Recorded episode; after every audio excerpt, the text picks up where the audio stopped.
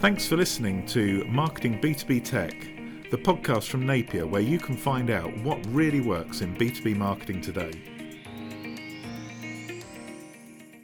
Welcome to Marketing B2B Technology, the podcast from Napier. Today I'm joined by Ian Ferguson. Ian is the Vice President of Sales and Marketing for Lynx. Welcome to the podcast, Ian. Hello there.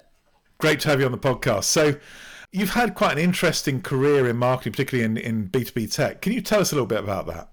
Sure. I guess I graduated in the 80s with a electronic engineering degree, realized that I was a pretty terrible hardware designer. And in addition to not being very good at it, I felt like I was more passionate about how the technology was being used as opposed to sitting in front of a workstation and creating it. So um, I, I then started to look around early 90s and you know back in those days there were like two tech companies that were really great proving grounds to sort of like you learn the trade of marketing. That was motorola semiconductor and ti and i went to motorola semiconductor and started to work on the journey there. I was always passionate about being the underdog. That's part of my uk upbringing. So i was always wanting to be even in big companies i always picked the technology that was the the the underdog and then tried to go off and and beat the big guys. So at Motorola Semiconductor, it was after the you know trying to take out uh, Intel. When I was at ARM, it was trying to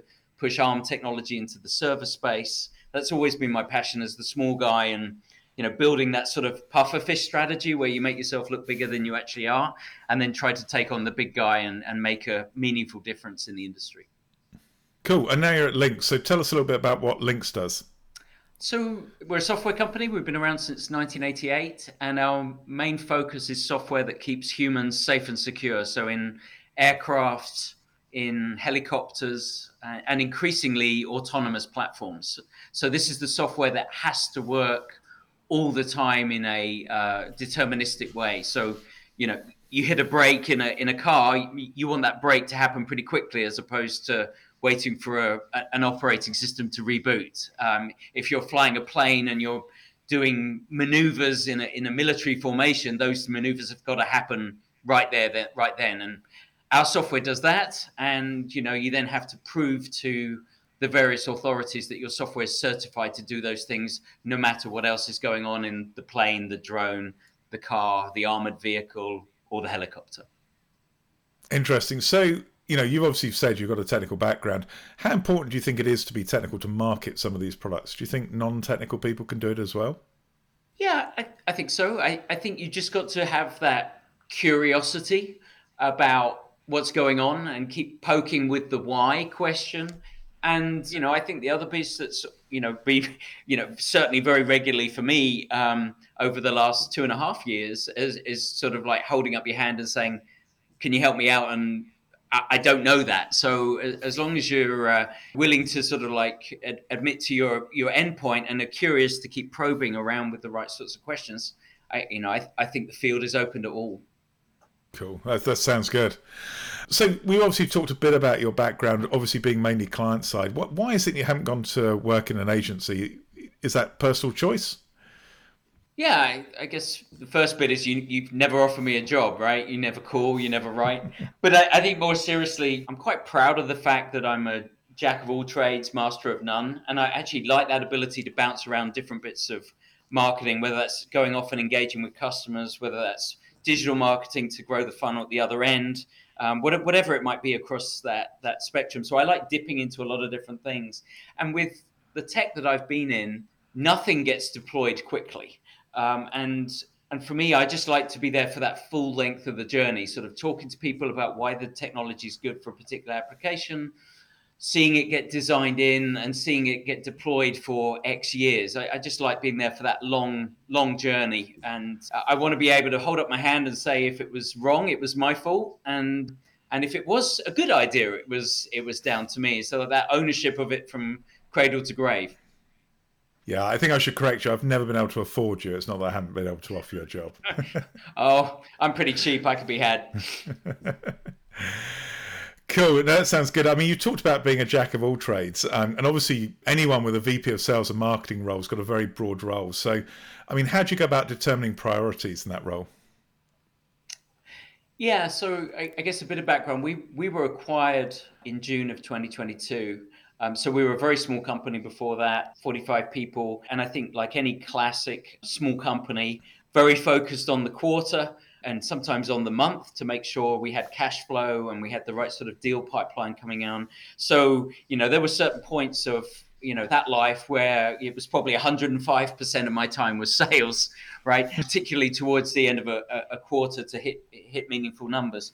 Um, so you know I, I think where we are now it's really we're able to sort of step back and, and really look at what are the big things that need to be done i'm a simple guy as, as you know from talking to me over the years so i think of um, rocks, pebbles, and sand. And so, you know, if you're going to fill a jar, the first thing you have to do is put in the rocks, then you have to do the pebbles, and then you need to do the sand. So I really look at, you know, the move the dial activities on sales and marketing and try and prioritize those. And there'll, there'll inevitably be some days where it's 90 10 and some days it's going to be 10 90 just depending on where we are on a campaign or a, a, a closable customer deal. But I, I, rather than it being a, a, sales versus marketing i just try to look at it on that sort of rocks pebbles sand kind of um, mentality.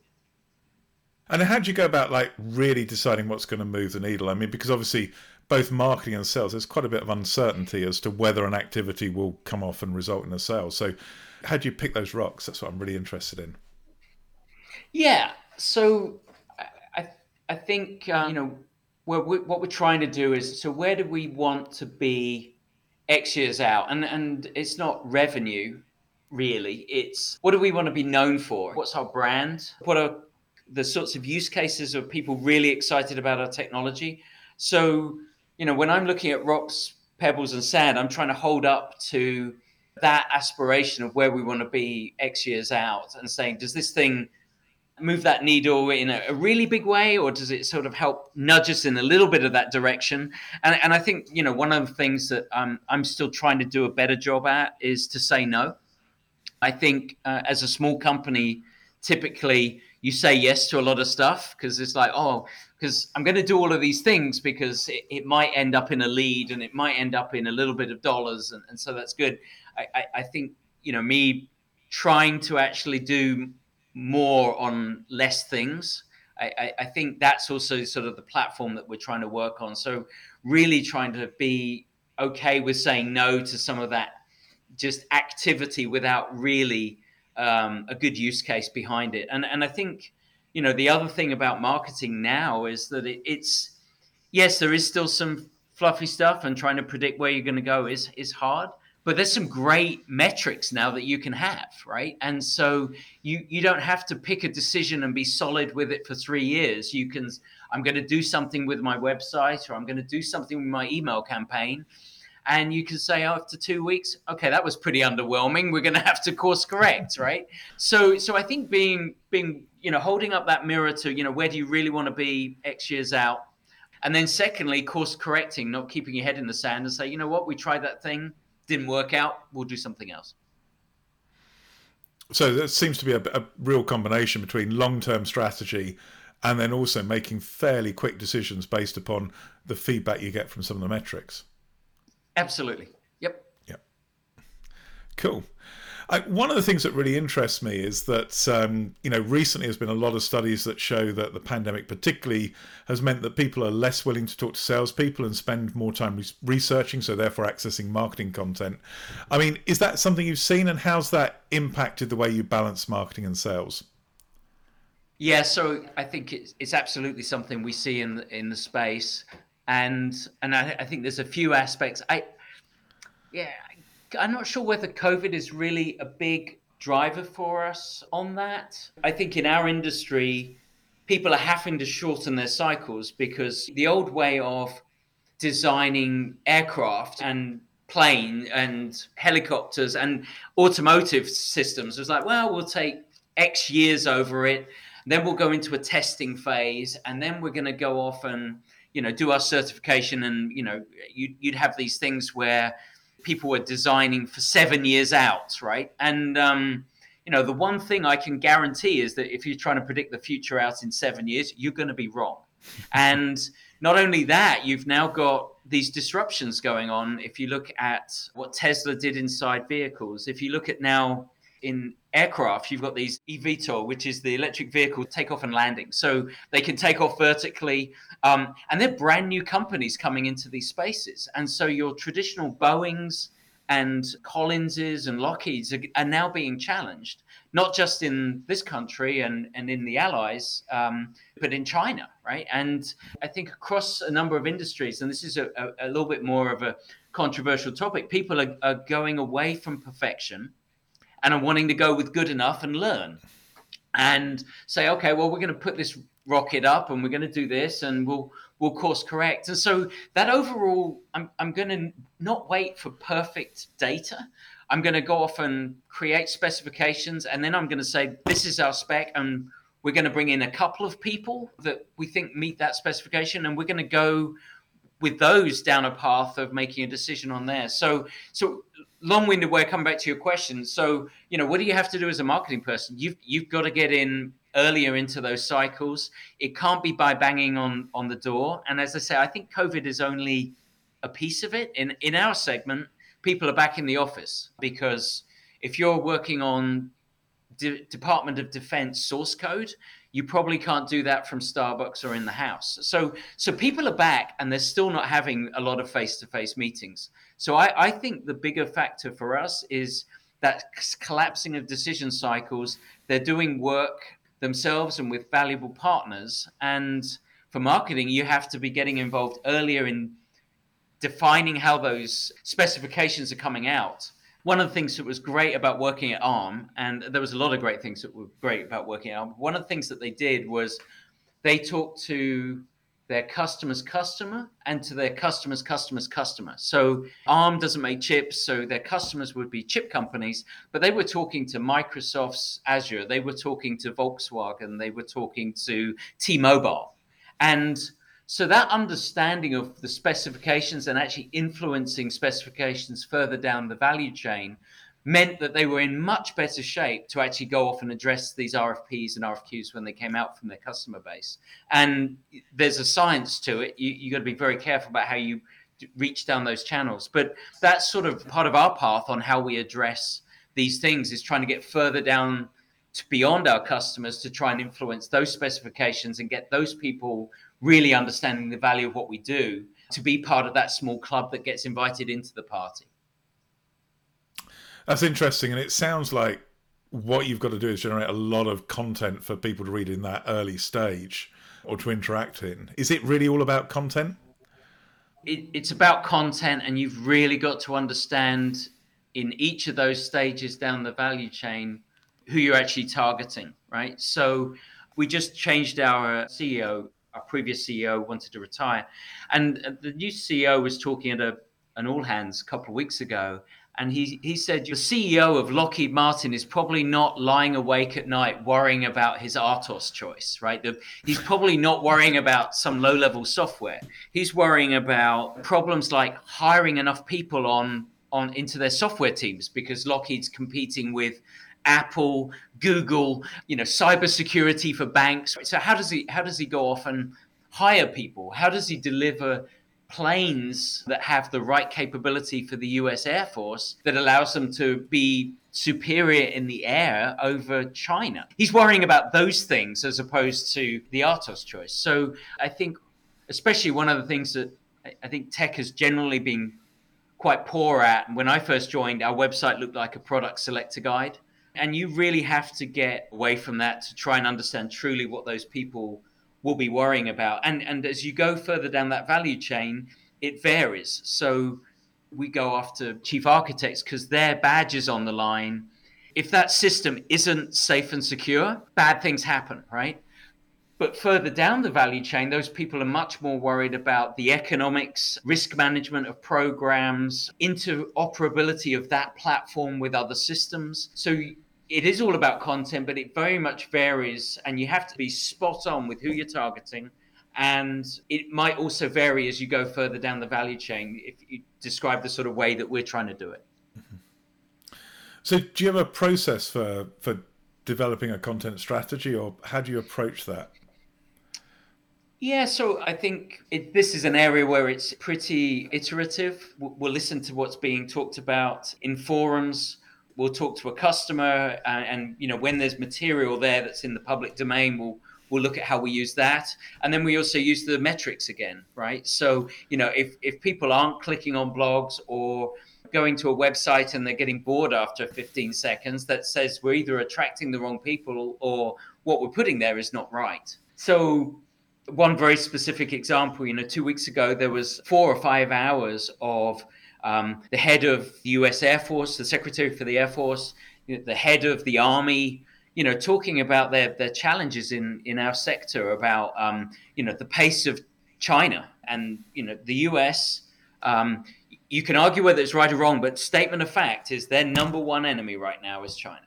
And so that level of clarity of thought is driving all of Frank Marshall's activities in there. And then he outlined what his areas of focus were around that, like hypersonics and some of these other unmanned, uh, uncrewed craft. And, and, so, you know, that's at that top picture. We go off and, okay, so how do we then fit into those areas? We start to test that content with some of the, the people that are in our ecosystem we start to post it on our website, do A/B types of comparisons on a week by week basis, and see see how we're doing, and, and then just do a fast iteration. I'll, I'll tell you the stuff we put in the first week after the thing, not great. The second week was better, right? And uh, you know that's why marketing great is so exciting right now. You can you can really rip and replace and learn. I, I came from the hardware industry where if you make a chip decision, you you probably find that out in 18 months. You you can find out on marketing where your content is landing and whether you're in the right place within hours or days. And I, and I think don't stick your head in the sand, get your head up and confront reality and then do something about it would be my message.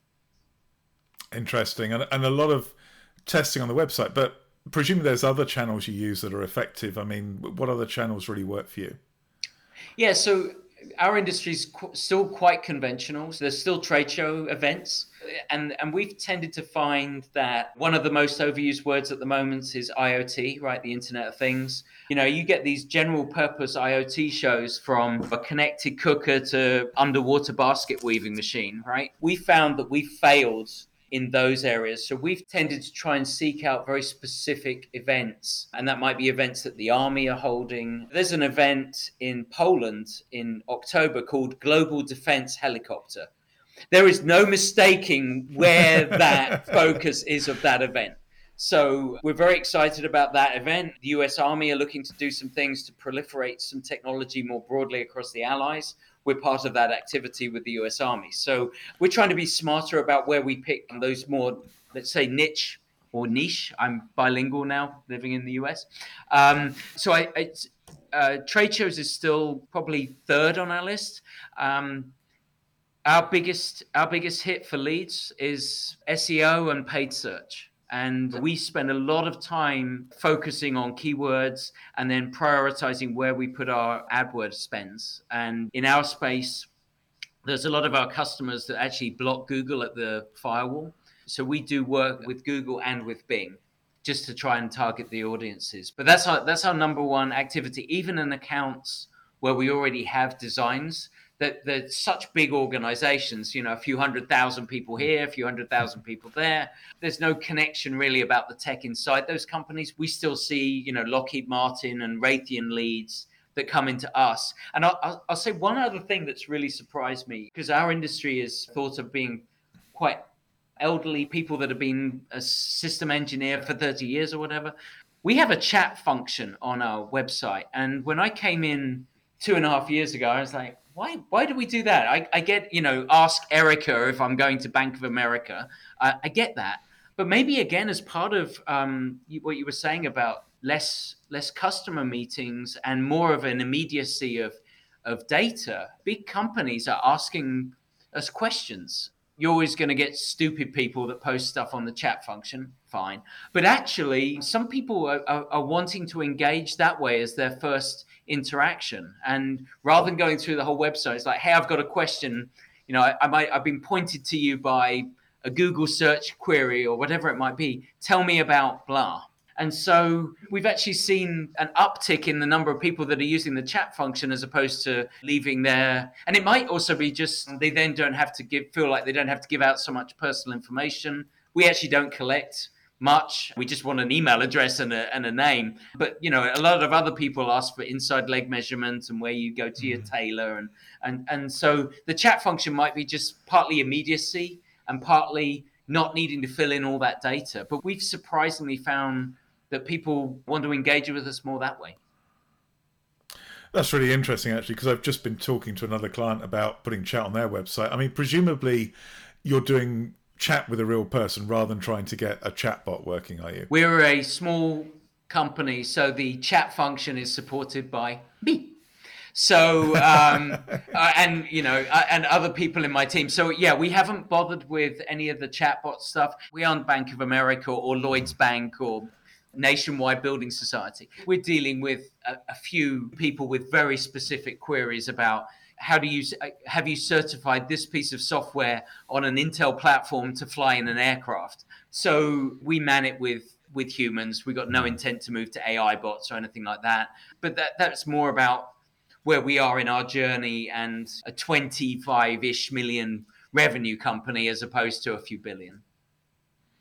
Yeah, I think it's still hard in, in tech though to to get enough data to train an AI or, or even to build a, a set of questions for um, a chatbot because you know engineers come on and they ask such specific things. Yeah, exactly. And again, know your audience, right? I, AI's come on leaps and bounds, but for us, it's all about credibility with those key people. And when an engineer comes on, yeah, you, you don't want to just give them some rubbish. You want to give them a, a decent answer and several times if it's beyond my depth, which, like I talked about earlier, doesn't take too much. You know, it's like I'll get back to you, right? And you give me mm-hmm. your email address.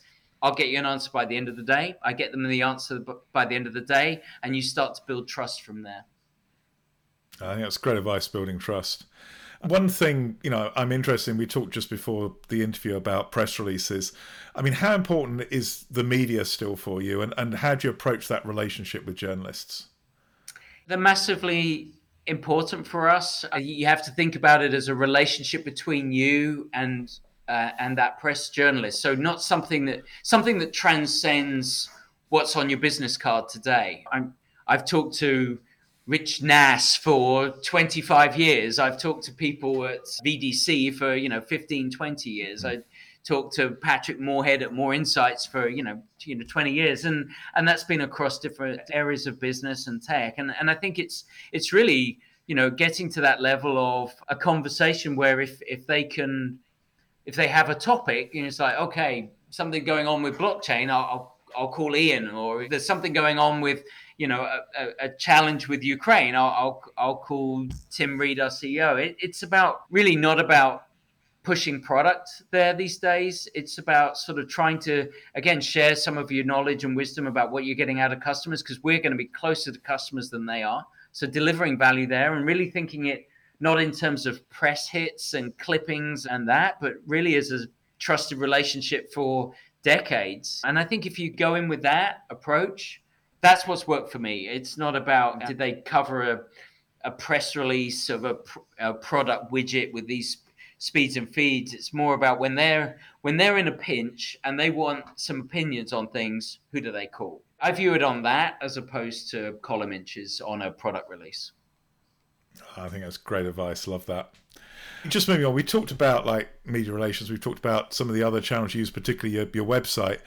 I, I mean, I'm just interested to know what you think makes a really good campaign and, and perhaps some examples of where you've run campaigns that have been really effective. I, I think simplicity uh, is one of the elements. You know, one of the if, if I think back, you know, I, I, moved from the UK to California in 1999, and I always loved the um, "A dog is for life, not just for Christmas" kind of campaign, right? And um, for those in the US, because it hasn't really run here, the idea is that people get a puppy at Christmas, it's all exciting, and then you know all of these kennels and, and rescue places get filled the week after Christmas with you know, these unwanted dogs. The reason why I use it is it's just such a powerful thing. I can then convey things around IoT, right? These platforms that get deployed, it's not just for a, a couple of minutes, it's for 20 years. And so you've got to think about a platform in, in tech for the useful life of a platform and that means being able to do software updates and making sure it doesn't get hacked and do bad things and and so just that a dog is for life is for Christmas is just a very exciting uh, it, it, was an easy conveying of the message. Um, and i think the other bit for me is just something that pulls at the emotional strings at arm. I, I, mentioned earlier i was always excited about how technology could get used. There was this um, there was a guy who was farming nuts in uh, in Ghana, right? And um, this guy had farmed nuts, and he'd been taught by his dad, he'd been taught by his grandfather, he'd been taught by his great grandfather a way to farm these groundnuts.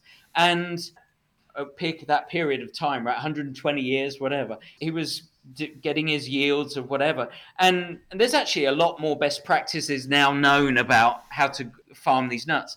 And and so there was this company in out of Oxford, just close to Oxford University spin out, um, that created the talking book. And and the idea there was that this this technology, which is very very simple technology, could just actually bring best practices and knowledges to some of the most far flung, not internet connected areas of, of the world. And this this was like maternity advice. It was like just general healthcare advice. And for this farmer in Ghana, it, it created a 25% uplift in yield. And he was, it was a fantastic story. He was a pretty cynical guy. And he, so he did a side by side compare, right? So he did, he won one field he did with the, the, the talking book, and, and, one field he did with the, the passed down information. And um, the 25% uplift was the difference between living his life, right? A sustenance, just enough to feed the family.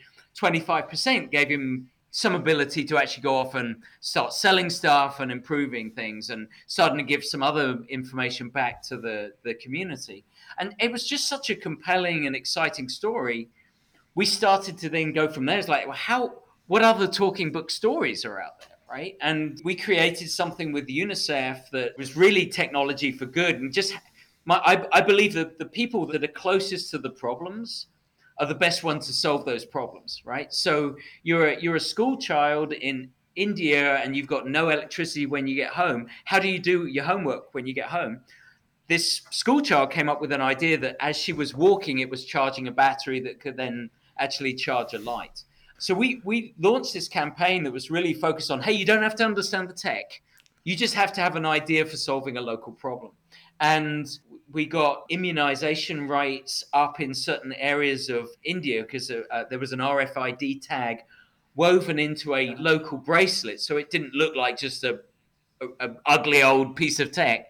Um, and and that gave immunization rates, so they could see who was what villages were immunizing at the right levels, where were they behind, so needed more training. Um, so I, you know, that's just one example. But if I come back to the core point, something that actually I think creates emotion right? And again, we come back to speeds and feeds, and I look at my two gigahertz laptop, and yeah, you can crank out your work a little bit faster. Yeah.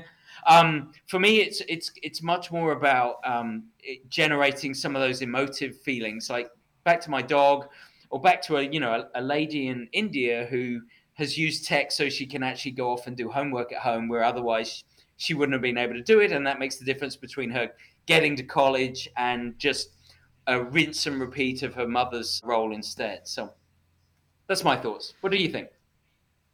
I, I love the simplicity idea. I think it's um, it's true. I, I, think the the dog is um, for life, not just for Christmas. Very interesting because everybody in the UK knows that.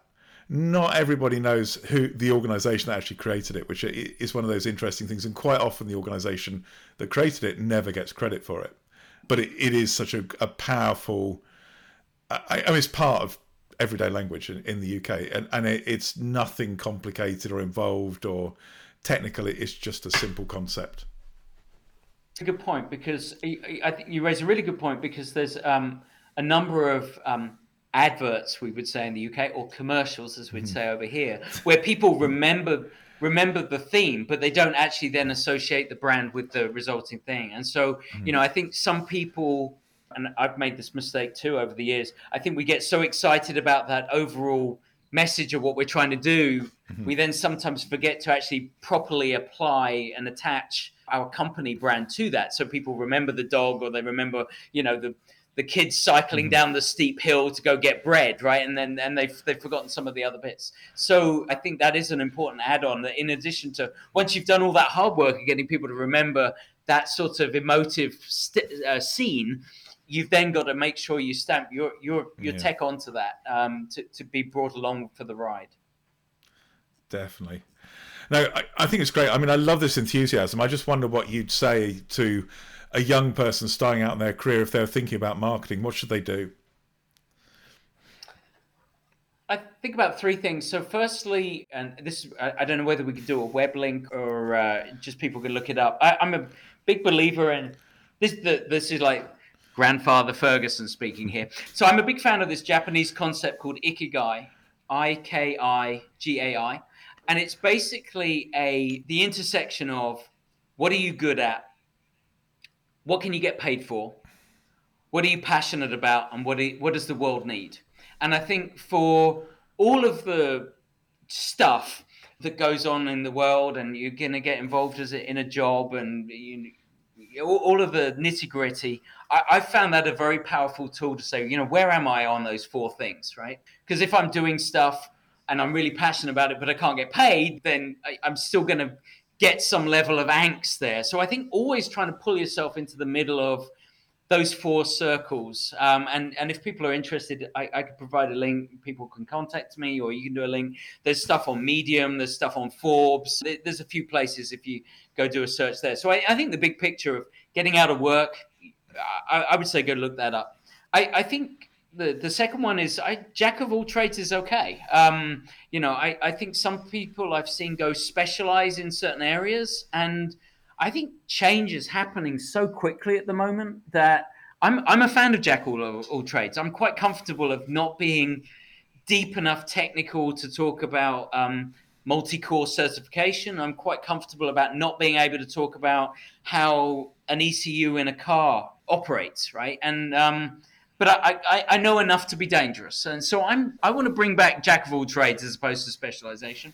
And I think the third one is I, I, I don't believe you can improve anything without measuring it. So the first step is you got to measure stuff in order to improve, and that might be you're running outside work it might be your it might be your digital campaigns so um, you've got to be very careful about what you decide to measure because then otherwise you can go off down some weird routes. But you know, go off and embrace data, learn and adapt. That would be my third. Sounds like great advice. I'm sure people would have lots of questions for all of these topics you brought up. If people want more information, how can they get in contact with you? LinkedIn's probably the best way, Mike. Just hunt me down. Okay. So Ian Ferguson at Lynx is the easy search. Thank you so much for uh, for your time, Ian. I really appreciate it. Thanks very much for being on the podcast. Absolute pleasure. Thanks for inviting me, Mike. It's always a pleasure talking to you.